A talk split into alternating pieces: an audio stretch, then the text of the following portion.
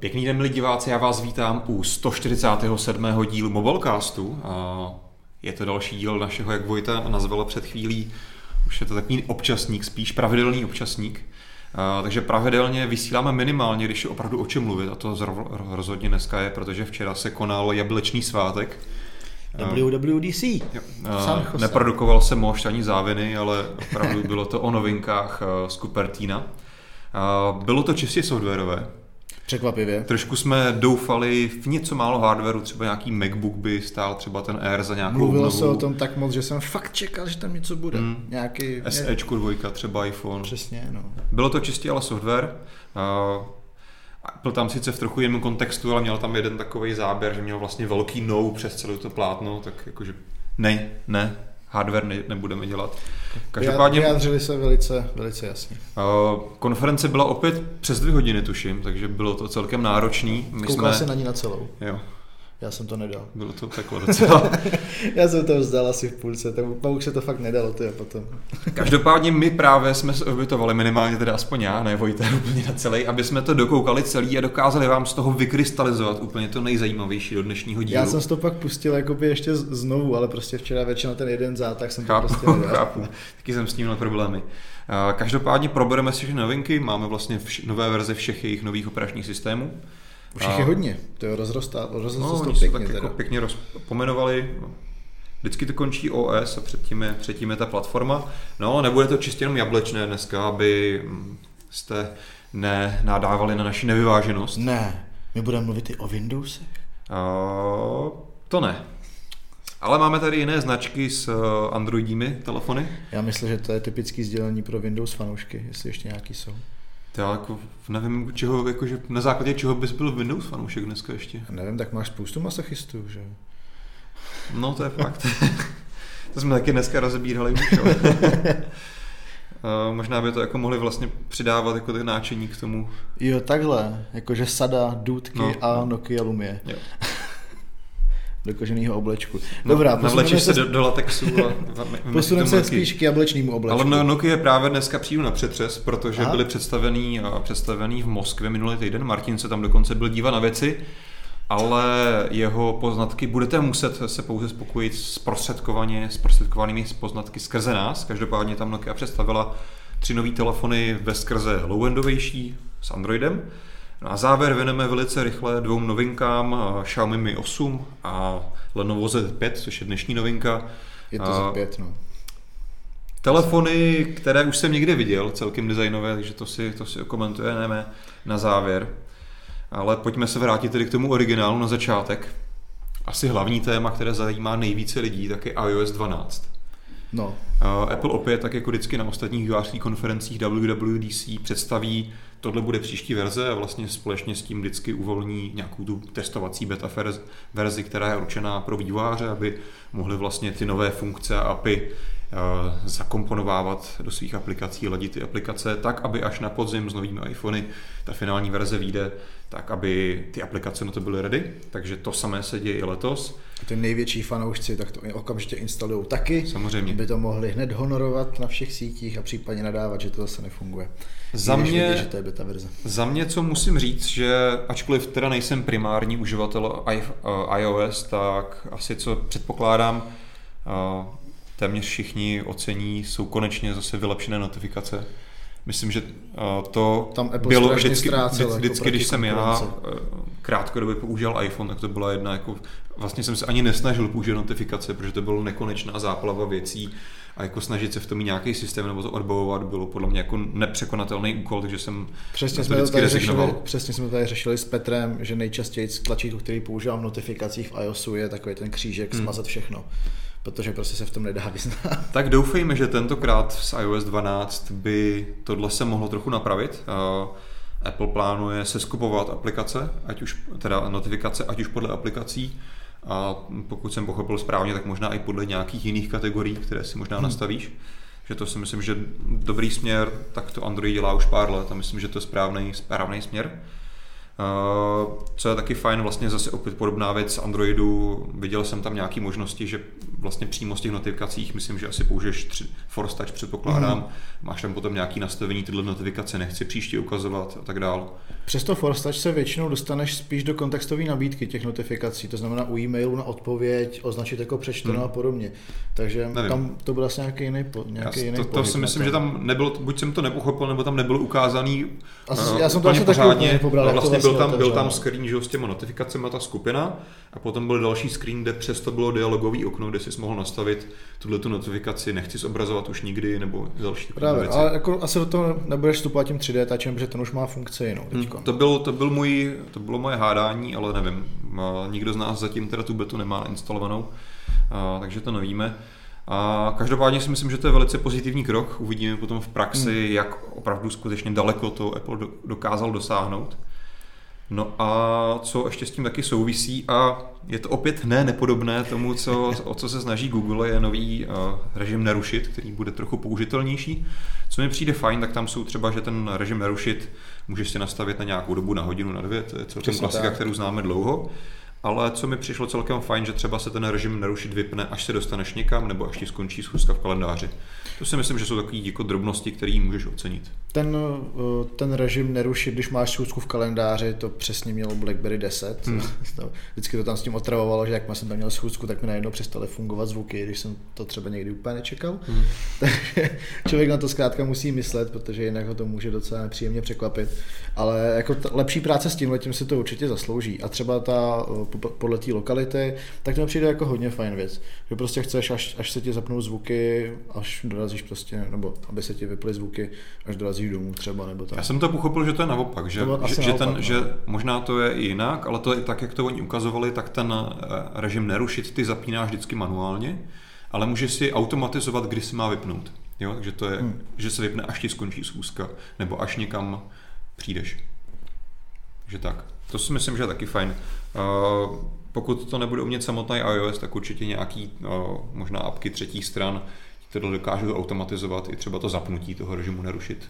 A teď se schválně úplně krásně přeskočil do funkce automatizace, hmm. protože to je taky jedna z novinek, kterou vlastně přinese iOS a bude, budeš tam moct nějakým způsobem prostě řetězit nějaký události, když se něco stane, tak tohle. Je to nějaká obdoba automatoru, kterou znají uživatelé na Macbooku, na macOS, že si tam můžete navolit nějaký operace, které se mají stát podle toho, podle nějakého nastavení a něco podobného by se teď mělo objevit právě i v tom iOSu. Mm-hmm. Nebude to asi nic, co by bylo houfně používaný nějakou masou uživatelů, protože přece jenom ne každému, se, no. ne každému se chce v tom nějak dopodrobna vrtat, ale vím třeba ze své vlastní zkušenosti dřív, dřívější třeba uživatelé BlackBerry, tak oni byli, anebo třeba palmoví uživatelé, mm. že, a Windows Mobile a podobně, tak oni byli neskutečně neskutečně odolný tady těm bláznivým nastavením a fakt se dokázali vrtat v tom systému hmm. až do posledních souborů a nastavovat si tam nějaký chování, takže asi to nějakou skupinu uživatelů jo. osloví. Ne? Jo, zase já opět asi jako dnešní díl bude ve znamení toho, že já budu šťourat a i tohle Android představil, konkrétně taky na Google I.O. Uh, co musím ale říct, Apple, co jsem pochopil, to bude mít víc prominentní, budeš na to mít vlastně dedikovanou aplikaci Shortcuts, pokud si, mm. pokud si pamatuju dobře, kde si tady ty režimy a vlastně akce budeš moct konfigurovat. Uh, Google tak, jak to představil, víceméně to bude dělat to samé a bude to víc integrované vlastně v asistentovi, takže ty asi budeš muset jít někam do asistenta, někam do nastavení a tam si případně tyhle akce mm. dělat. Ona už třeba na, na tohle to byla i dokonce taková jedna aplikačka do iOSu, myslím, že se jmenovala Workflow, a, tu, pokud teďka nekecám, tak ji právě Apple koupil. Přesně tak. A na základě tak. toho pravděpodobně teďka vidíme ty funkce. Já právě na základě toho, že jsem tady o tom slyšel, že to koupili a že něco takového asi na tom pracují, tak jsem si tenkrát tu aplikaci stáhnul, abych si podíval, co vlastně umí, k čemu vlastně je dobrá. A ty možnosti tam jsou jako hodně, hodně široký hmm. a když si někdo dá práci a trošku se v tom poštourá, tak by to mohlo být no. docela i užitečný. No. To je super. Uh, já se vrátím ještě chvíli zpátky k tomu do not disturb, k tomu režimu nerušit. Apple tam opět eh, se inspiroval a zavedl vlastně měření času, jak, že si může dát, že chci denně strávit maximálně dvě hodiny na Instagramu a když se k tomu blížíš nebo když to přesáhneš, tak vidíš nějaká upozornění. To samé vlastně celé Google zabalilo do svého názvu Digital Wellbeing, které jsme rozebírali hmm. v předchozím mobilecastu. Eh, co Apple přidal navíc, co pokud vím Android nebude umět, tak je rodičovský mod, kdy ty vlastně budeš moct svým ratolestím tady ty limity nastavovat. Což mi přijde osobně docela fajn, protože dneska přece jenom, když, když dřív si udělal nějaký průšvih a hmm. rodiče tě chtěli potrestat, tak. tak si dostal zaracha a nemohl si ven. No, jasně. Dneska je to pro dítě odměna, když dostane zaracha, takže ho potrestáš tím, že mu prostě zakážeš, nebo dáš mu, no, ne, hodinu, dáš mu hodinu na Instagram. Minimálně prostě. třeba asi taky si měl třeba počítač, na kterým si hrál hry, tak prostě ti bylo zakázáno jít na hmm. počítač a dalo se to celkem jednoduše zkontrolovat, jestli jako jestli tam si hrál na počítači, že jo. Což jako můžeš dítěti asi brát telefon, asi do určitého věku to jde, ale... Pak už jsou moc silný, no.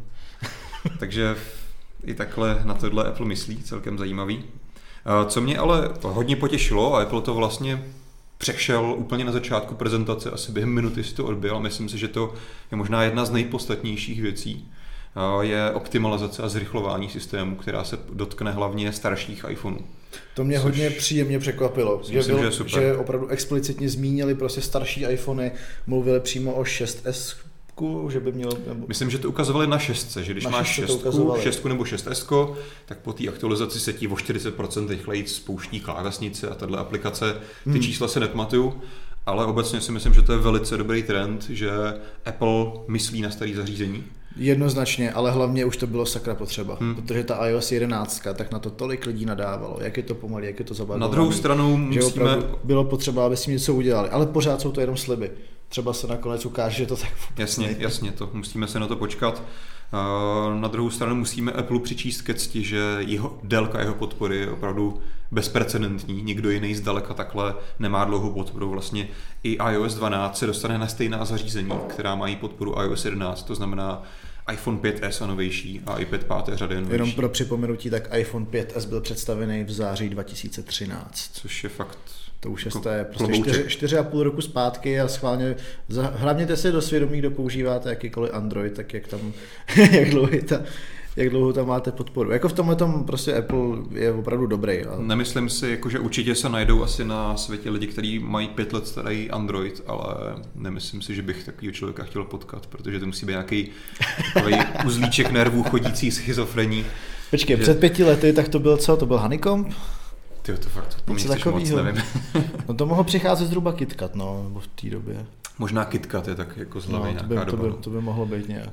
Což jako systém sám o sobě jako to není špatný, kromě toho, že už dneska bude nezabezpečený, ale spíš jako, jak morálně, tak i technicky ty telefony hrozně hmm. zastarávají.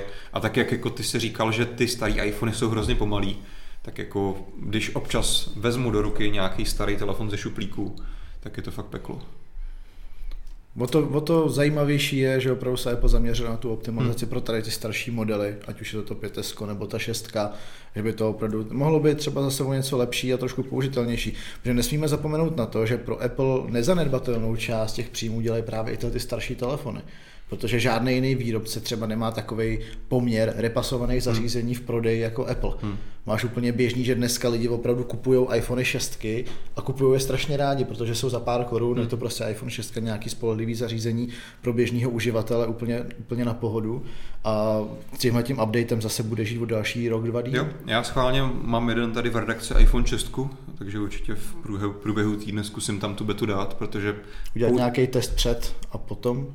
Možná. Mm, nějaký... se to asi dá dost, jako můžu zkusit nějaký benchmark, to si nemyslím, že... Nějak nasimulovat spíš... třeba otvírání aplikací. Když oni mluvili speciálně o tom otvírání mm, aplikací mm, a o 50% rychlejší klávesnice, takže třeba budeš o půlku rychleji psát. Jo. Ale jako minimálně vím, že subjektivně, když ho jednou za čas vezmu do ruky a potřebuji něco otestovat, tak mě to fakt vadí, když je to pomalý.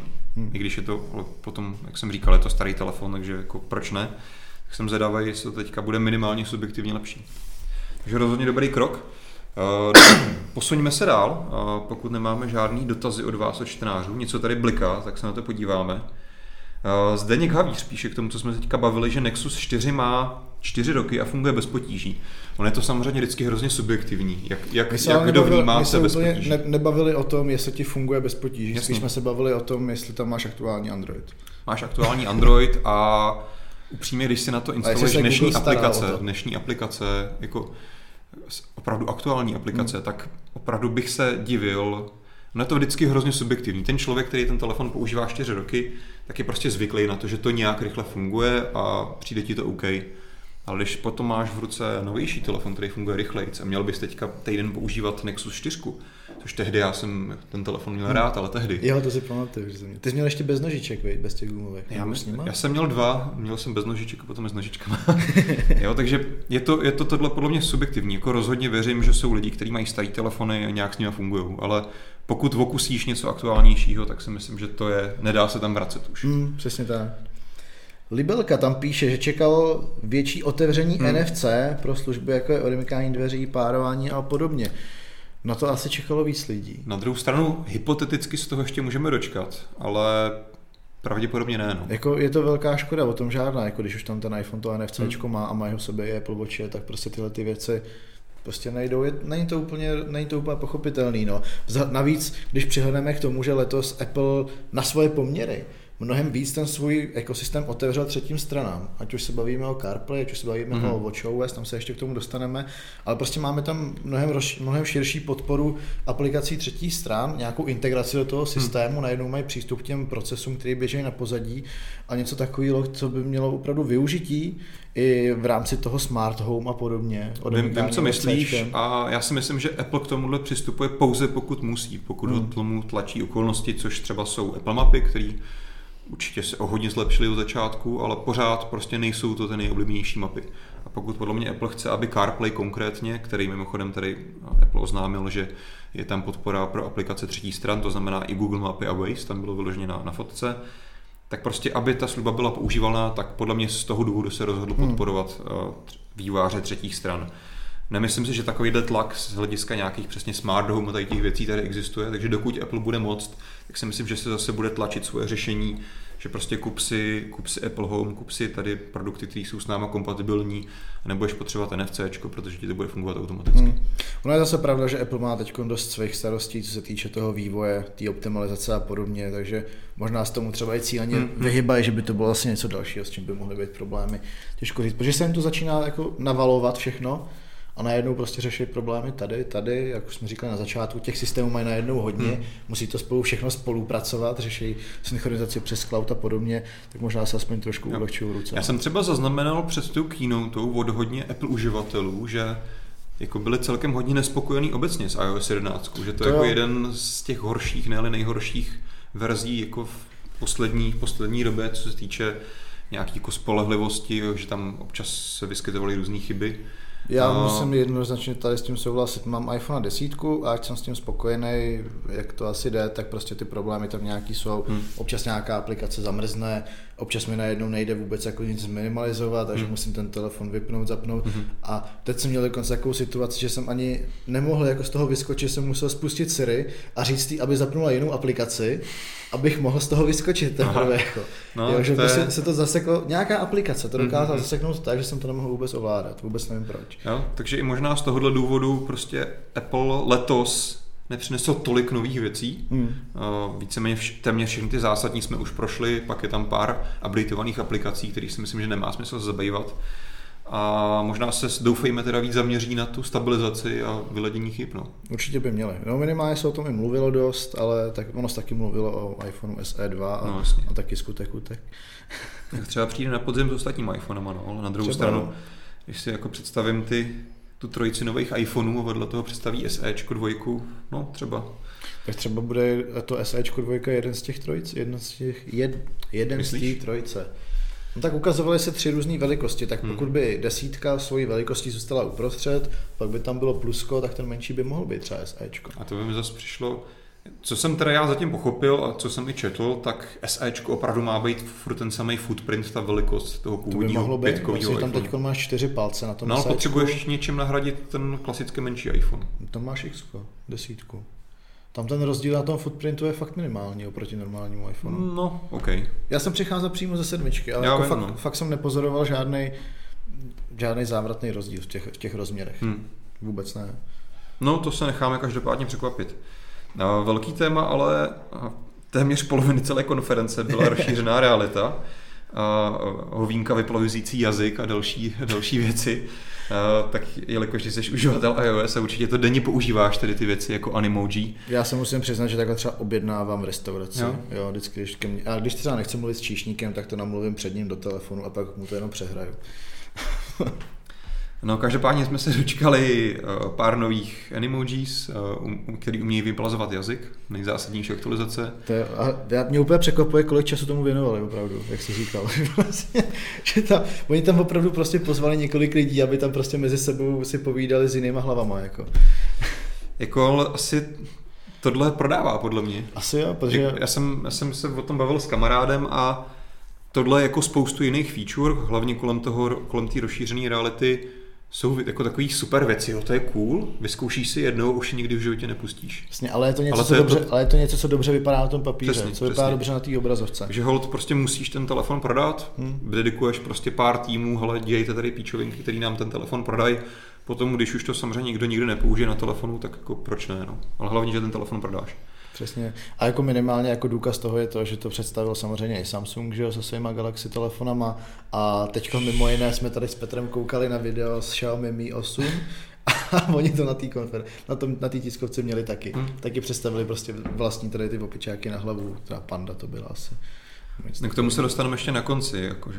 Jo, já to, Xiaomi... spíš, to spíš jenom v návaznosti na to, mm-hmm. na to animoji a jo. emoji a podobně. A mimoji. A mimoji a další Což je vtipný, že vlastně mimoji je takový rip-off Samsungu, který vznikl ale jako rip-off animoji. Takže... Krásně se nám to zacykluje. Jo. No každopádně tohle bych nechal stranou, kolem rozšířené reality tam vznik, byly, ale myslím, že trochu zajímavější novinky.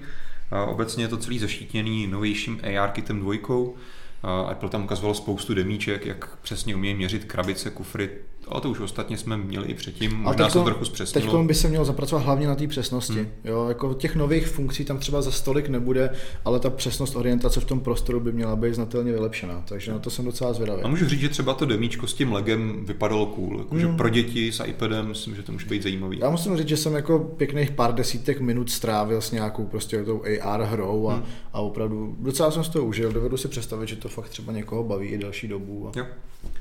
A co je celkem zajímavý, spíš technický detail, představili nový formát USDZ. Co to je? Eh, má to být prostě jeden soubor, ve kterém máš zabalený, zabalenou nějakou experience, rozšířenou realitou, nějaký 3D objekty. Eh, co je ale celkem zajímavý, je to opravdu přesně ten Apple, Apple styl, že když už něco uděláme, tak to uděláme tak, aby to bylo co nejblíž tomu nějakému industry standardu, takže i hned od začátku bude podporovat Adobe, Autodesk a další tady ty důležití hráči na vytváření toho 3D obsahu. Jo, to je pravda. Tady to je, je fakt, že i když vlastně představil vůbec AR svýho času jako minulý rok, hmm.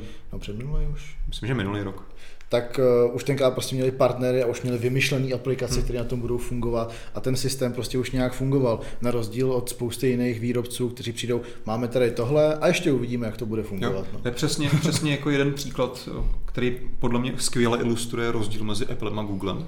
A jestli pamatuješ, oni tam ukazovali takovou tu vlastně multiplayer hru, že ty si vlastně měl dva, dvě zařízení nebo až tři mm. a vlastně v jednom tom společném rozšířené realitě si tam schazoval nějaký kostičky, že mm. si a Apple to prostě, hele, máme tady aplikaci, tu uvolníme a bude to jako takový demíčko a návod pro ostatní, jak to používat.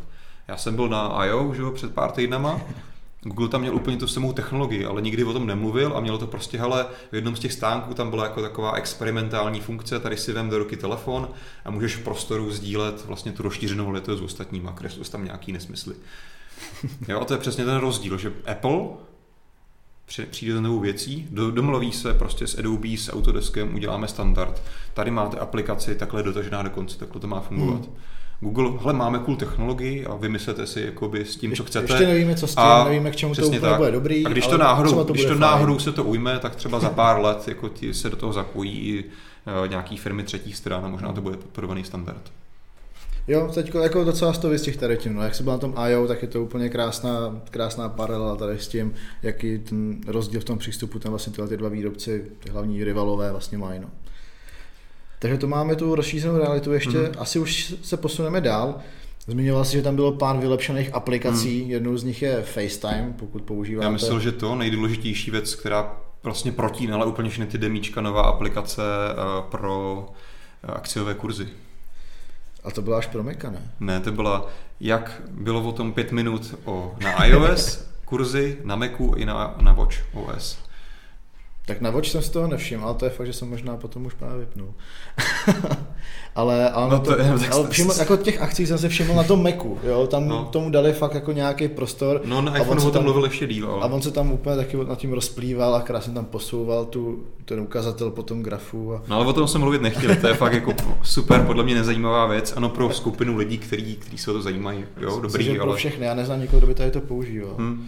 MetaTrader používá hodně lidí v mém okolí, ale tohle to ne. Každopádně zlepšovala se aplikace fotek a tak dále, hmm. ale nic, žádný extra novinky, které no třeba v té aplikaci no. fotek, tam si myslím, že stojí za zmínku to, že Apple konečně začal používat umělou inteligenci trošku víc. A on ji používal ještě v minulých To jo, verzích. ale teď to, teďko zase dohání ten Google v tomhle smyslu, že rozpoznává scény, že hmm. seš úvody a takovéhle věci. A je potřeba říct, že Apple v té umělé inteligenci trošičku zaspává a to souvisí i se Siri která není úplně tak chytrá jako, jako ty ostatní. Je, je to tak, ono asistenti. tady Apple svazuje prostě to jeho rozhodnutí, že i to on to zmiňovali u těch hmm. fotek, že to je ten Teďka si aspoň nespomenu ten přesný výraz, takže mě necitujte, ale něco jako machine learning on device nebo něco hmm, takového. No, no. Takže on ty, tady ty chytrý algoritmy provádí čistě jenom v rámci toho zařízení. Oproti tomu přístupu všech ostatních, hlavně Google, že má ty data v cloudu. Hmm. Prostě všechny tady ty hlavně machine learning je o množství dat. Přesně tak. A čím víc dat máš, čím větší vzorek můžeš analyzovat, tím větší benefit a tím přesnější to je. O tom jsme se bavili před nějakou dobou, že ten Google má v tomhle tom strašnou výhodu oproti všem ostatním hráčům na světě, protože těch dat má prostě tak nepřeberné množství hmm. ze všech možných zdrojů, z telefonů, kterých je na světě prostě 80% smartfonů běží na Androidu, hmm. ze všech svých služeb, reklam, schování lidí na internetu, tak těch dat má spoustu. To zkrátka je chybí. No.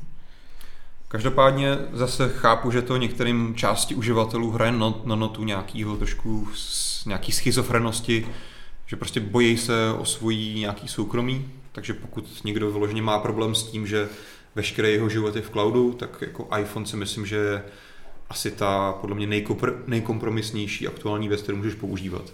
To je dost možný, no. no. rozhodně se nedá říct, že když máš iPhone, tak prostě nemáš nic v cloudu, to jako tak rozhodně neplatí, ale je tam dost věcí, kterých se Apple snaží striktně omezovat, abys jako opravdu v nich mohl mít soukromí. Ale alespoň deklaruje, že se to nikam jinam z tvého telefonu nedostane. když někdo neprolomí iCloud. Tak. Každopádně uh, měli jsme třeba nový FaceTime, který umí skupinový hovory. Ten vypadal celkem pěkně. Hlavně se mi líbilo, že funguje automaticky, že prostě člověk, který mluví, tak se automaticky zvětší a podobně. Je to něco, co je spíš v těch lepších programech pro, to, pro ten skupinový hmm. chat na počítačích, na telefonu se s tím člověk takhle úplně nesetká. Jo. Uh, Siri jsme tak nějak asi nakousli, jsou tam vlastně je to propojený s těma shortcuts, který jsme nezmiňovali už. CarPlay jsme taky říkali. Věc třeba, třeba se nebyla, o ní se nemluvilo na keynote, ale vypnula vlastně na povrch dneska, je, že třeba vypadá to, že Face ID bude podporovat eh, více obličejů. Ale co jsem četl, tak jenom dva. Tak což, možná což maximálně dva. nechápu. Nevím. Jako ono by to mělo být něco ve smyslu toho, že když máš iPad doma, tak ten iPad je třeba sdílený pro celou rodinu, takže tam máš zaregistrovaných třeba pět otisků hmm. prstů, což stvárne iOS bez problému, zatímco do Face ID máš jenom jeden hmm. obličej. A Mluví se o tom, že na podzim by se mohl objevit iPad s Face ID, hmm. takže tohle je nějaká příprava na to, aby ten iPad mohl být zase doma sdílený že pro víc lidí. Ale zase pokud je tam omezení na dva lidi jenom, tak to asi úplně nebude stačit. Asi tak na druhou stranu ten iPhone je celkem osobní věc. Tam to, tak, no. Když co to asi jako nechceš dávat, jo, tak tady celá rodina pětičlená bude mít přístup k iPhoneu. Tak jako možná, že jo, tvoje třeba partnerka, jakože když to má to tak nastavený, tak jí dáš přístup do tvého telefonu. Hmm. Možná proto... Dík, že jsi to řekl, teď to bude chtít. tak to sorry. A... Ale co mě... spíš mě tam zaujalo víc, tak je fakt, že se tam objevil alternativní vzhled. Že tam budeš moc být ty nahraný mm-hmm. ve dvou verzích. Aha.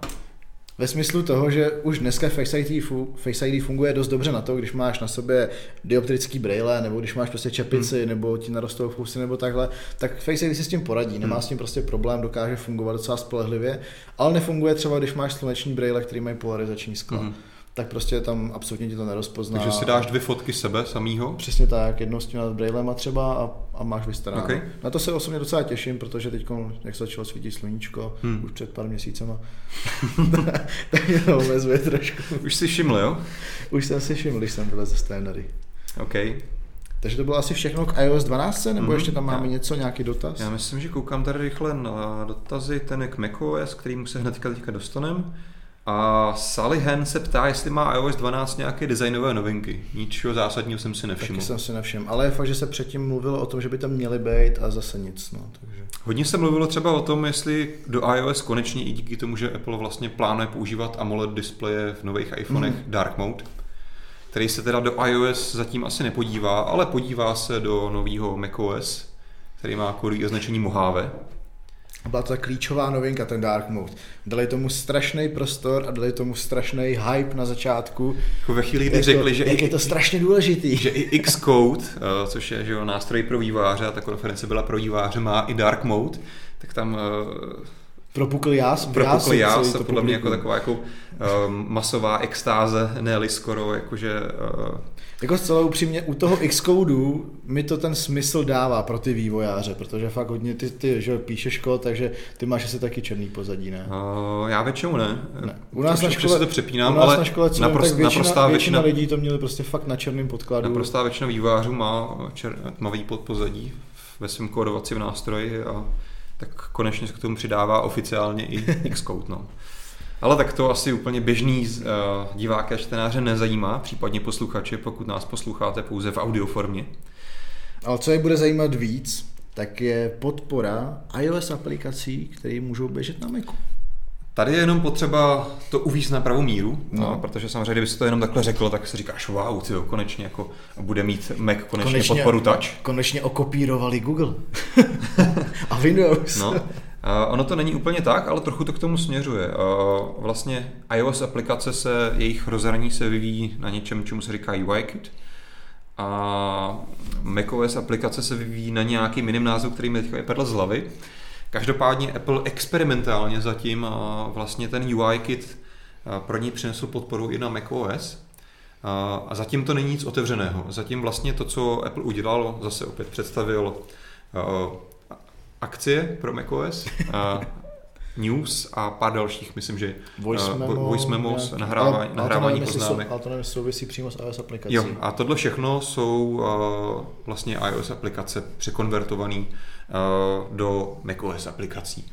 Uh, Apple, Apple se chvástal tím, že ta, ta podpora pro macOS rozhraní vyžadovala pouze pár málo řádků navíc, což se nikdo nedokáže ověřit. Zatím je to ale pouze interní experiment, takže zatím to není nic, co bylo uvolněno pro výváře třetí hmm. stran, to znamená, že ty, kdyby si vyvíjel aplikaci na iPhone, tak by si vlastně na podzim mohl ji velice rychle přenést i na Mac OS. To, se, to bohužel ještě není. Takže ale v Apple... době se třeba i oficiálního Instagramu, který mi poběží ne, na Macu, ne, nedočkáme. Ne, ne. Apple k tomu směřuje. Možná pokud udělá nějaký oficiální partnerství s Instagramem, tak třeba se toho dočkáme, ale není to zatím žádná otevřená věc. Mm-hmm. Já si myslím, že to bude, tohle bude proces třeba tak jako ještě na rok minimálně. To si myslím, že je docela dost důležitý zmínit, protože ve všech titulkách a podobně, tak člověk toho může docela snadno nabít dojmu, že tam fakt spustí jakoukoliv aplikaci hmm. pro iOS během pár měsíců. Tak to určitě ale není. to asi není úplně tak jednoduchý. Co ale co si myslím, že to otevírá takový ty klasický vrátka u Apple, přijde někdy na Macy podpora pro dotykový displej, což by se krásně nabízelo. Máš jo, iPhone aplikace, které jsou dotykové a najednou teďka jich chceš přinést na Mac, tak se nabízí konečně podpora že jo, pro dotykový rozhraní. K tomu se Apple nějak nevyjadřoval. To je otázka vlastně na ten přístup, no, ale Tim Cook se nechal slyšet přímo potom, že v žádném případě se nesnaží jakoby sjednotit hmm. ten iOS a ten macOS. Jo, že akorát chtějí, aby to jako spolu, líp spolupracovalo. No, k tomu tam měli právě ale... ten obrovský nápis no, tečka, no, no, no. ne, iOS a macOS neslučujeme, ale tak trošku přinášíme iOS aplikace na Mac. Jo, chtěl, aby to bylo jako víc propojený, trošku pohodlnějc, což některé ty funkce tam potom vypadaly fakt hezky, i v tomhle tom smyslu právě tady ty nové hmm. filozofie, kterou tam chtějí zavést, ale já nevím, já osobně nejsem úplně zastánce dotykových displejů na počítačích, protože mám spíš obsesiv leštění toho hmm. displeje a už tak ho mám dost upatlaný a kdybych po něm ještě musel tápat prstem, tak by se mi to asi úplně nelíbilo. Tam se mi víc líbí spíš ten nápad, ať už toho touchbaru, anebo teď nového Zenbooku od Asusu, který zabudoval dotykový displej do touchpadu mm-hmm. přímo ale to je fakt asi jenom otázka nějakého subjektivního pohledu. Je to to, tak. Každý Já třeba to... že Martin Pulcner, tak to na ten dotykový displej nedá dopustit, že jo. A samozřejmě víme, že Martin má různé uchylky, ale... je to tak, je to tak. Jako co se nedá odiskutovat, že občas prostě se ti hodí něco udělat na displeji. Jasně. Já si myslím, že to Čas- je spíš, času asi, že, jo. to je míň, míň často, než prostě podle mě třeba 95% času strávíš prací, když pracuješ na notebooku na, já bych to možná na za sebe, klávesnici. já bych to možná za sebe viděl tak, že mě u toho Macu nic nenutí k tomu, abych na ten displej sahal. Když jsem používal Windows počítače nebo notebooky, hmm. tak ty jejich touchpady často byly tak tragický, hmm. že jsem prostě musel mít myš a tu dotykovou obrazovku bych tam možná i ocenil. Ale u toho Maca jsem fakt na ten touchpad a na, to, na tohle ten ovládání tak strašně zvyklý a tak mi to vyhovuje, že to zkrátka nepostrádám Jasně. ten displej. Na druhou stranu jako nechybí ti nic, co si zatím nepoznal. To je to samé jako To u těch uživatelů starých telefonů, To kteří jsou s tím taky spokojení. Může být, no, může být. Každopádně v nejbližší době se to na Mac určitě nechystá. Je vlastně ty aplikace, eh, co, co tam Apple ukazoval, vlastně ty iOS konvertované aplikace na Mac Hmm. hmm. měly jiný layout, byly prostě větší, takže tam možná si občas měl někde nějaký větší tlačítka, ale což ostatně asi není výrazný problém. Mm-hmm. Takže tady se prostě asi v nejbližší době podpora tače na Macy nechystá. Jinak co se týče těch dalších, nebo když jsem bavil o těch aplikacích, Hmm. tak uh, Apple tam taky aktualizoval App Store, Hmm. protože... Že by to tentokrát vyšlo, že by se začalo používat. Jo, uvidíme, no. Jako popravdě já osobně ho taky moc nepoužívám na Macu a Apple si je toho asi vědom, že ti uživatelé ho nemají moc rádi, zatímco prostě na iOS zařízeních, tak prostě je to alfa omega celého toho zařízení. Tak tam jako nemáš ani na výběr, ale Jo, ale pořád, ale jde, jde i o tu uživatelskou přívětivost. Jo, jo mám si, že třeba teď do toho nového App Storeu, tak by se měl konečně dostat právě třeba i Adobe Mhm. mm-hmm. se svým, se svým Creative, Creative Suitem a, a, potom, a nějaký další velký hráči, což by zase mohlo těm Je to- trošku přiblížit tady ten je to o těch styl, aplikacích. styl stahování Hmm. aplikací na počítači. A já bych to hrozně chtěl, to samý se úplně to samá, to samý příběh je na Windows. Vlastně hmm. Windows Store je taky úplně prázdný. A já bych hrozně chtěl, abych se nemusel starat o to, že každá aplikace se aktualizuje zvlášť. Na některý tam běží prostě přesně Creative Suite, tak prostě mi tady běží Creative Suite v pozadí, Hmm, aby přesně se stahoval no. aktualizace. Tak proč to nemůže řešit systém automaticky, že jo? Přesně tak. No. Zároveň to taky musí, musí být i pro ty vydavatele aplikací mnohem pohodlnější, protože ty lidi jsou ochotnější utrácet tak, že už Hmm. tam mají vyplněný všechno. Tu kartu je pro ně mnohem jednodušší, to jenom odkliknou Určitě. a najednou mají měsíční subscription. Pak teda zase se musíš podělit o 30% s Applem. No, To ale, je- ale zase toho třeba víc prodáš. No. Je potřeba to spočítat, Hmm. to je v tom Jo. smyslu. Ale já bych určitě byl pro z hlediska uživatele, aby se tenhle ten trend jak na Macu, tak i na Windows podařilo nakopnout a měli jsme všechny aplikace na jednom místě. Jo, to, to rozhodně jo. Dobrý, něco ještě ty jako uživatele Macu, co bys vypíchl, co fakt jako stojí za to v Mojave? Bavili jsme se o tom, že co mě osobně nejvíc, na co se docela těším, tak je funkce Quick View, což Mhm. je vlastně funkce, kterou znají Linux uživatelé, Unixoví uživatelé, že vlastně si můžeš jakýkoliv soubor téměř otevřít jen v takovém rychlém náhledu, ať už je to Wordovský dokument nebo tak. Zerníkem. Přesně tak, mezerníkem si to jenom otevřeš rychlej náhled, aniž bys čekal, než se ti načte nějaký program, je to fakt rychlejší, pohodlnější. A do tohohle toho rychlého náhledu tak Apple nově zabudoval anotace, které teď byly sice taky dostupný, ale musel to už otevřít v tom programu. Mm. Teď to budeš mít tady v tom rychlém okně přímo a můžeš tam okamžitě hodit podpis do dokumentu, můžeš tam začernit nějaké informace, dát tam nějaký, něco tam dopsat a tak dále. Takže zase to trošku zrychlí práci v určitých Mhm. mm. odvětvích. A nejenom právě, nejenom anotace, ale i další chytrý akce, jako třeba obracení fotek, což je jasný celkem, ale právě podobně jako na iPhoneu máš možnost si tam nastavit vlastně zase custom akce. Mm, To znamená, že si řekneš pro tenhle ten typ souborů, mi zase tady nabídní tlačítko, který s tím souborem provede tady těch Přesně funkcí tak. za sebou. Což je zase ten program, o kterém si ty jsi mluvil, teďka mi vypadl ten jeho název. Automátor, no, ten no. druhý, myslím. Ale Workflow. já nejsem, nejsem uživatel Macu, takže, ale vím, vím na, že... Na Macu automátor. Automátor asi. Vím, No, že no. to je zase opět funkce, kterou dřív měla aplikace třetí stran, No, no, takže no. teďka se dostává vlastně nativně přímo do systému. Přesně to si tak. myslím, že bude velice užitečný. A pokud pot- jsi ten typ uživatele, který si s tímhle chce vyhrát a automatizovat si svoji práci, tak si myslím, že to je super. Přesně. A potom je tam ještě taková drobnost, ze které jsem měl taky docela radost, a to je lepší práce se screenshotama a záznamem obrazovky. Že vlastně uděláte screenshot a rovnou vám to nabídne možnosti právě tady toho, tady toho náhledu, anotace, úpravy, Mhm. nějaký automatický události, které se tam mají stát a podobně. A stejně tak záznam obrazovky do videa, což třeba teď má sobě QuickTime, ale musíš ho prostě spouštět. Teď už to budeš mnohem rychleji po ruce.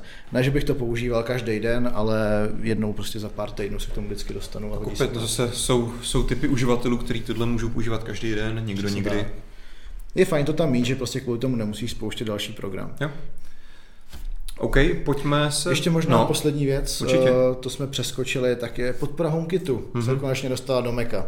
Protože MacBook tak už nějakou dobu podporuje Siri, má v sobě zabudovanou, ale to je blbá jak necky hmm. a teď se konečně aspoň naučila rozsvícet. Takže... Tady, bych, tady mě teďka neberte za slovo, ale docela bych taky hádal, že to je možná jedna z těch konvertovaných iOS aplikací. To nemám nejmenší tušení, abych řekl pravdu. Ale spíš jsem přemýšlel nad tím, jestli náhodou teď MacBooky a iMacy hmm. nebudou parazitovat na HomePodu. Protože doteďka si musel na ovládání vlastně domácnosti hmm. přes Siri používat HomePod hmm. a teď ti na to bude stačit iMac, který ti bude stát na stole zapnutý pořád. Jo? Takže, Ale já si myslím, že to určitě dává smysl, protože často trávíš eh, čas u počítače, ať už v práci, někdy smysl, doma. Smysl to dává velikánský. Proč tahat telefon, hodinky nebo mluvit že, na reproduktor, hmm. když tady můžeš naklikat. Přesně tak. OK, zmiňoval jsem hodinky WatchOS 5. Eh, tady asi žádný výrazný věci se neodehrály. Máme zase chytřejší algoritmy na měření. Můžeš měřit víc typů aktivit. Eh, co je celkem zajímavý, tak vlastně Apple tě monitoruje stále, což jako není novinka a pokud pozná, že si asi třeba začal běhat a zapnul si to pustit, tak ti to v pozadí začne mm. měřit a nabídne ti, hele, nechceš náhodou si pustit měření a už tam máš vlastně těch prvních pět minut, který jsi si třeba nezaměřil. Co mi tak... přijde mnohem důležitější update, eh, tak je odemčení přehrávání hudby na pozadí, mm-hmm. protože doteďka si vlastně na těch hodinkách Apple Watch musel používat Apple Music. A teď se konečně otevřou dveře třeba pro Spotify, mm-hmm. takže ty uživatelé budou mít zase další možnost a docela velký prostor tam na, na stage dostalo walkie talkie. Jo, to si myslím, že... To se ti líbilo nebo ne? Jako je to taková funny věc, zase někdo to nepoužije nikdy v životě, někdo třeba to může používat v nějakých hodně specifických situacích. Asi to není věc, kterou už budeš Pamatuješ si, jak, jak, dlouho je to zpátky, co v Čechách Autučko spustilo, spustilo, spouštilo Push to Talk na těch pár Nokích, které tady byly tak. a doufali, že to lidi začnou používat místo vysílače. 17 let. ne, tak dlouho to není. Ne, ne tak dlouho asi ne. Nebo no, to no, 10, 12 to asi. Možná, možná. Možná tak nějak to bude. Jo, takže třeba se dočkáme návratu vysílaček na hodinkách, ale už se konečně dostáváme blíž do té fáze toho komunikátoru, hej kite, akorát nebudeš mluvit s autem, ale se svým řidičem. Autě, tak. Ale s tím třeba souvisí jedna věc, že nově vlastně nemusíš říkat Siri nebo Hey Siri, hmm. ale jenom zvedneš hodinky, když se ti rozvítějí, tak můžeš hned na ní mluvit. A přímo tam zmiňovali, jak, ten, jak ty hodinky poznají, že na ně vlastně mluvíš, mm-hmm. jo, když neřekneš hej Siri. Tak tam vysvětlovali, že když je máš přímo pustek, to je ten nejsilnější signál, takže tím je probudíš, takže možná budete moct Siri spouštět jenom tím, že zakřičíte někomu na ruku. Někdo jako, když spíš obrátí no. ruku hej Siri. No to už nemusíš Nebo nemusíš říkat, říkat hej Siri. Jenom řekneš, rovnou. přečti mi poslední zprávu. No. a hned víš. A, další, a zase je na průser zaděláno. Tyjo. tak předpokládám, že si to budeš moc třeba vypnout. Možná. Hmm, asi jo. OK, a ještě něco k WatchOS jako uživatel? Na co hmm. se těšíš, nebo... Já se těším na to Spotify, popravdě. Hmm, chápu. Ale asi se na to počkám. Chodíš jako, že si necháš jenom hodinky, když běhat jenom s hodinkama no, sluchátkama? přesně tak, no, přesně tak. A, to, a ta Apple Music mě prostě nevyhovuje tolik. Hmm. No. Hlavně na Spotify mám taky nějaký family účet s Jasný. dalšíma lidma z rodiny a fakt všichni nemají Apple, takže spíš je tam vhodnější to Spotify. Spotify má zdaleka největší uživatelskou základnu, hmm. takže opět to dává smysl. OK, tvOS uh, pro pomálu novinek. našeho uživatele českého asi nic moc hmm. atraktivního, moc to rozšířený u nás není. Dolby Atmos, OK. A co mi přišlo koncepčně zajímavý, tak je Zero, Zero Sign-in. Mm-hmm. A opět v Česku asi se to jako jednak toho velice brzo nedočkáme, ale znamená to, že vlastně pokud ty máš předplacenou nějakou televizi skrz tu aplikaci v, TV, uh, eh, v Apple TV a zároveň i, jak jsem to pochopil správně, ta firma je i poskytovatelem tvýho internetu, tak už ty nebudeš se muset do té aplikace vlastně v ní autorizovat, napsat, hmm. psat nějaký hesla, opisovat kódy z telefonu nebo z internetu. Prostě uh, údajně by to mělo fungovat tak, že asi třeba podle IP adresy nebo podle něčeho ta aplikace pozná, ano, tenhle ten uživatel je prostě Vojta Dalekorej, který hmm. si u nás platí tenhle ten, tohleto předplatný na televizi a automaticky ti to tam prostě přihlásí. Hmm. A ušetříš se toho, že budeš muset prostě na ovladačce vyťukávat nějaký hesla. Což mi přijde, tak. jako je to velice jako super drobnost, ale proč ne? Přesně takovýhle věci si myslím, že mají smysl inovovat. Protože kdo z vás jste někdy nastavoval televizi přes dálkový ovladač, tak to určitě budete peko. souhlasit. Zadával jakýkoliv text na televizi, pokud nemáš k tomu koupenou klávesnici, je hrozný. Takže jsme se dostali asi nakonec celý, celý Apple hmm, konference. Hmm, hmm. Schrnuli jsme ty hlavní věci, které tam byly představeny a asi se shodneme na tom, že tam není nic moc úplně světoborného, což se opakuje posledních x let na většině konferencí, hmm. nejenom epláckých samozřejmě. Všichni čekají nějakou tu velkou one more thing a ono to nějak pořád nepřichází. Nepřišlo, no. Apple si nás zkrátka namlsal těma svýma prvníma rokama. Ale celkově ty vylepšení šly docela dobrým směrem. Takový prostě drobný posuny dál, zase něco k té uživatelské přívětivosti, k tomu pohodlnějšímu ovládání těch zařízení, lepšímu propojení. A u toho Apple paradoxně i trošku větší otevření k těm třetím stranám. Hmm. V některých těch málo oblastech se otevřeli, takže to si myslím, že je pozitivní. Máme tady pár dotazů. Libelka. Jaký má, máte názor na to, že Apple nedovolí na Apple Watch nové ciferníky třetích stran od vývojářů? Je to už hrozná nuda. Uh, já zcela upřímně... Přijde ti to jako, že ti chybí, že máš málo ciferníků? Mně upřímně vůbec nechybí, ale hlavně úplně chápu, nebo ani tam nechci, protože já přesně jsem používal Pebble hodinky mm-hmm. a vím, jaký bordel tam byl v těch ciferníkách a jaký s prominutím šmejdy tam prostě ty vývojáři vydávali, jenom aby tam něco bylo. Takže to prostě je fakt nepoužitelný braky a jsem jedině rád, že ty ciferníky na těch Apple Watch někdo aspoň trošku drží pod krkem. Tak jako na druhou stranu je to vždycky na tobě, co si tam nainstaluješ, že jo? Jako jo, ale potom prostě tam nenajdeš nic rozumného. Prostě z těch tisíců ciferníků tam byly třeba dva použitelný. Hmm. A ostatní byly ne, ne nepovedený, ne, že by se mi nelíbily jako osobně, ale že byly fakt hrozný. Hmm. Jo, že fakt tak jako nepoužitelný. To záleží asi na té vývářské základní, že jo, který no. přece jenom u Pebble je mnohem, mnohem menší než u Apple Watch. To je sice pravda, ale je, je to takovej, taková ta ukázka toho, kam se to může zvrtnout, když tomu dáš ne, moc velkou volnost i, v tomhle tom případě. I na iPhone, na iOS nevím, kolik let trvalo, než eh, začali podporovat vlastně že jsi mohl zvolit plochu pozadí, což ti dneska přijde jako samozřejmost, takže tohle si myslím, že je podobná věc. Si pamatuju, že tenkrát úplně to prezentovali, jak je to skvělé, že si může změnit tapetu. Zrovna nedávno jsem s tou tu pouštěl. No vidíš, tak jako třeba za pár let se dočkáme toho, že je hrozně super, jak si můžeš stáhnout watch face z třetí strany. Uh, Vrzalík má další dotaz. Celkem bych uvítal, kdyby také macOS software jako Final Cut šel spustit na iPadu Pro. Tím možná nevím, jestli si Vrzalík tím myslí, jako že naopak zase by si mohl ty Macové aplikace být, být nějak snadno portovatelné na jako iOS. Chápu to tak, že to asi myslí takhle, no, že, že stejně jako ty iOSácky chceš portovat na Mac, tak i opačně. No, to by to bylo těžký asi dost. To, jako takhle, Windows to zkoušel hmm. a moc mu to nevyšlo. Asi tak.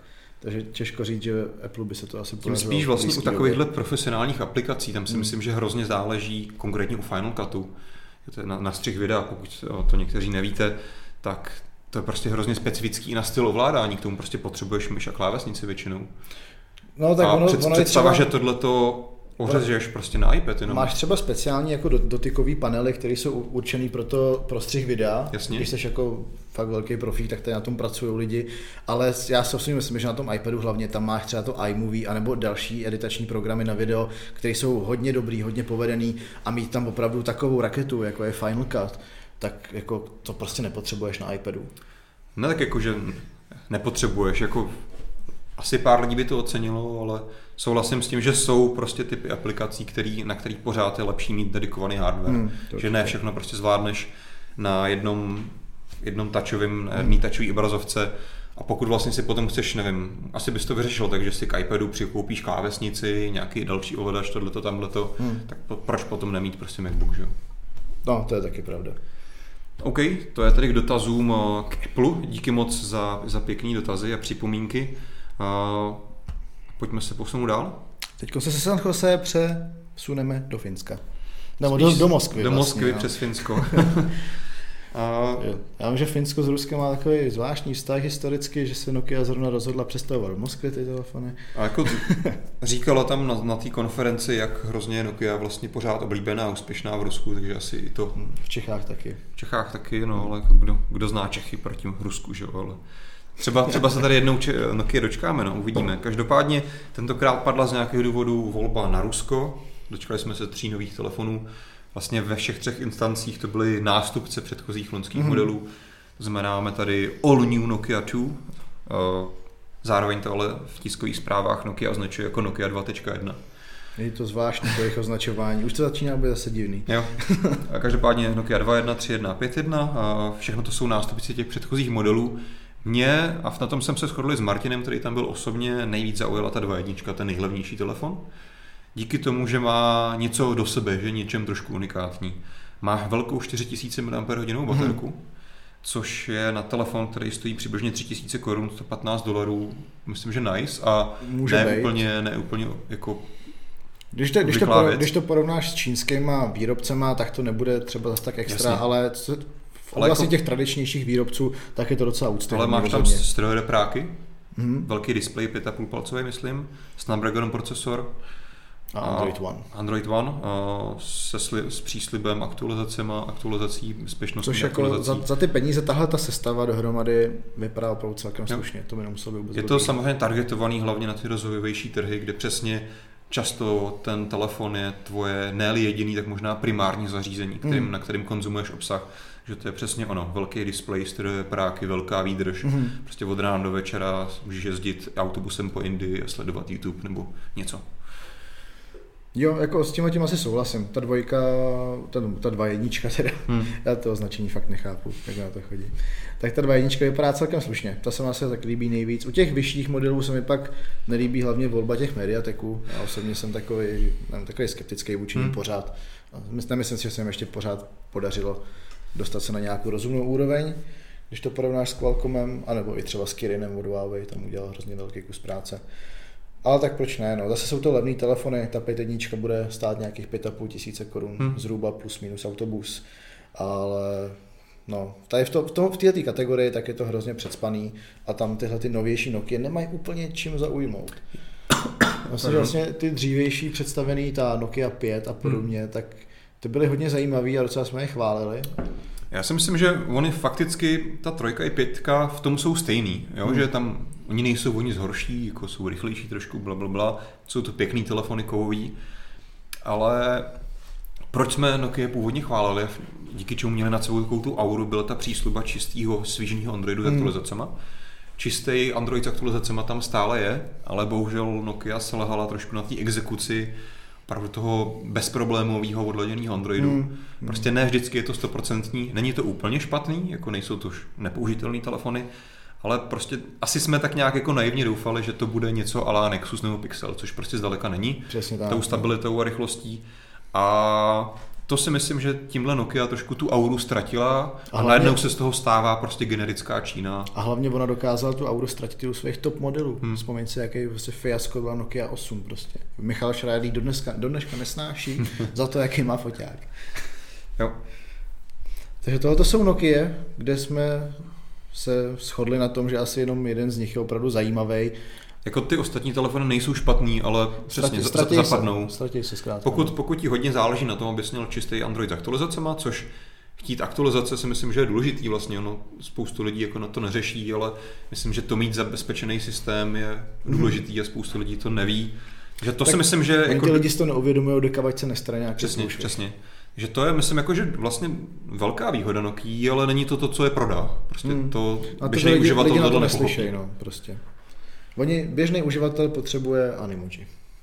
A nebo noč, jo, a dva foťáky na zádech pod sebou, který přesně, když se dostaneme na další téma, představilo Xiaomi se svými osmičkou, stejně tak Lenovo Z5, to jsou prostě oba telefony, které jakoby z oka vypadly. bych možná nechal úplně samostatnou jako Dobře, kategorii, dobře, každopádně je... především Xiaomi Mi 8 je opravdu telefon, který opravdu z oka vypadl iPhone 10. Mně přijde úplně zprostý, že oni použili fakt i stejnou tapetu. Prostě tohle bych čekal od nějakého, já nevím, Umi, Umi Digi, nebo jak se jmenoval ten telefon, který jsme viděli v Barceloně, ale od Xiaomi takovouhle prostě kopírku úplně jako bezostyšnou, wow.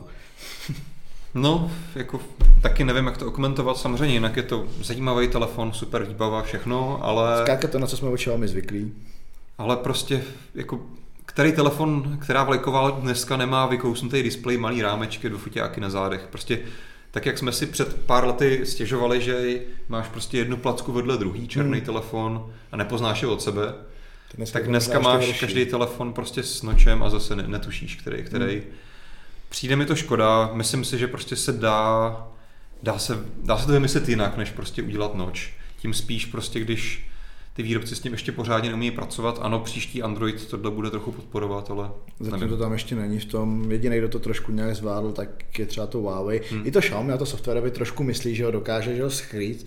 Stejně jako jsme to chválili u Huawei, že to umějí, ale ne, no jako myslím si, že ten nož je prostě pořád ještě taková ta znouzecnost, no. že prostě chtějí jít s dobou, aby měli tenký rámečky, jo. ale prostě nemají na to ještě tu technologii. Ale o to hůř si myslím, že je, na, na tom je Lenovo, který, který opravdu týdny a týdny lákalo. Ne, na... si Petře, zkus tam schválně najít Máš starší článek k tomu Lenovo Z5. Tam lákalo opravdu na obrázek s neskutečně tenkýma rámečkama a mluvilo se o tom, jak to bude první telefon opravdu, ale opravdu bez rámečků. Dokonce představený dřív než Vivo, který by měl být představený hmm. teď během pár dnů. Vivo Apex nebo nějak se jmenovat, hmm. který by taky měl být bezrámečkový. Takže o tom Lenovu se mluvilo jak blázen a najednou dneska Bank představili ho a co z toho vylezlo, mě úplně vyrazilo Další telefon na čem, no? No ale úplně strašné, jako fakt mi to přijde fakt zprostý, jakým způsobem oni to prezentovali a co potom nakonec z toho vylezlo. To. Hmm. Máme to tam, jo. Jo, Petr to teďka ukazuje, že mělo by to být vidět. No tohle je, že ta finální verze. A nemáš tam nějaký obrázek, jak to bylo no, prezentovaný? Jo, no, tak bylo, bylo, to, bylo to tam vidět, no. Prostě předtím si měl stejný render, ale bylo tam odphotoshopovaný ten noč nahoře, že? No, no, no. Samozřejmě jako nikdo to asi nemůže přímo jako oficiálně přičíst Lenovu, že to je opravdu od nich. Vždycky to byly nějaký jako neoficiální úniky, i když to vypadalo jako finální render a bylo tam i logo Lenovo hmm. dole, ale hmm. hold, možná i takhle se dneska dělá marketing. Nevím teda, jestli tohle Lenovo jestli jim to spíš neuškodilo. Ale nevím. Pro mě značka Lenovo jako taková v posledních letech dělá jednu botu za druhou a jdou tak strašně dolů ve hmm. všech ohledech, i tím, jak se starají o značku Motorola. Hmm. Takže mě to, mě to samozřejmě nepřekvapuje. Jo. V tomhle souhlasím. No a máme tady nějaký dotaz nový. Frago. Hm, nevím, jestli Nokia udělala správný krok, když změnila procesory pro svoje levnější modely ze Snapdragonu na MediaTek. To jsme tady komentovali. Hmm. A... Určitě je to pro ní dobrý z finančního hlediska, protože jsou ty procesory jednoznačně levnější, no, ale z uživatelského hlediska. Určitě jako to, co tam Nokia uváděla, a myslím, že jí to můžeme věřit, je, že proti těm loňským modelům ty telefony budou bez, jako určitě rychlejší, výkonnější. Hmm, hmm, hmm. Otázka je, jako jaký by mohly být s nějakým srovnatelným Snapdragonem. Otázka zase další je přesně, jak jsi říkal, jestli by ty telefony potom mohly stát stejný peníze. Hmm, přesně tak. No. A závěrečný, závěrečná poznámka od Josefa Váchy, tak snad Vivo Apex, který by měl být představený, fakt si myslím, že možná za dva dny, nebo hmm. teď někdy, strašně brzo. Že bychom tu kladbu těch nočů zlomili Takže by konečně to mohlo být ono. No. Okay. No každopádně, když už se vás takhle lákáme na budoucnost, tak musím zmínit, že i my příští týden zase pojedeme na výlet a budeme se přímo účastní na CES Asia, což je taková azijská odnož toho lesvegeského CESu. Občas tam ale zajímavé zajímavý novinky jsou představené, takže hmm. určitě následujte, budeme, budeme z toho dělat reportáže, pravděpodobně bude nějaký tematický mobilecast o tom, až se Martin vrátí. Takže bude, bude tam? Bude tam přímo jo. osobně. Takže si myslím, že se je na co těšit i v příštím týdnu a konec konců i v tomhle, protože já tak mám zautomatizovaný, že Mobilecast rovná se pátek, a bude no. dneska úterý. Ale počkejte, já moc kolikrát je dneska? Dneska pátýho. je pátýho, takže já vás taky ještě na, na závěr nalákám na jednu věc do budoucnosti a to sice za dva dny v New Yorku bude odhalený nový BlackBerry Key 2. Key 2, super. Takže to se určitě taky koukněte, protože přesně ten den, kdy to bude představený, tak na mobilnetu najdete exkluzivní první dojmy. Ura. Tak jo, uh, budoucnost vypadá slibně a ještě lepší bude, pokud nás budete odebírat na všech sociálních sítích, kterých si jenom můžete představit, tak tam všude jsme. Naše budoucnost je bez rámečků a s klávesnicí. A pokud uh, si uděláte subscribe na YouTube, Twitteru, Facebooku a tak dále a tak dále, tak tak vám karma připá, přidá 10 bodů. Přesně tak. A možná vám zmizí i noč na vašem iPhoneu. A neumře koťátko. Čau.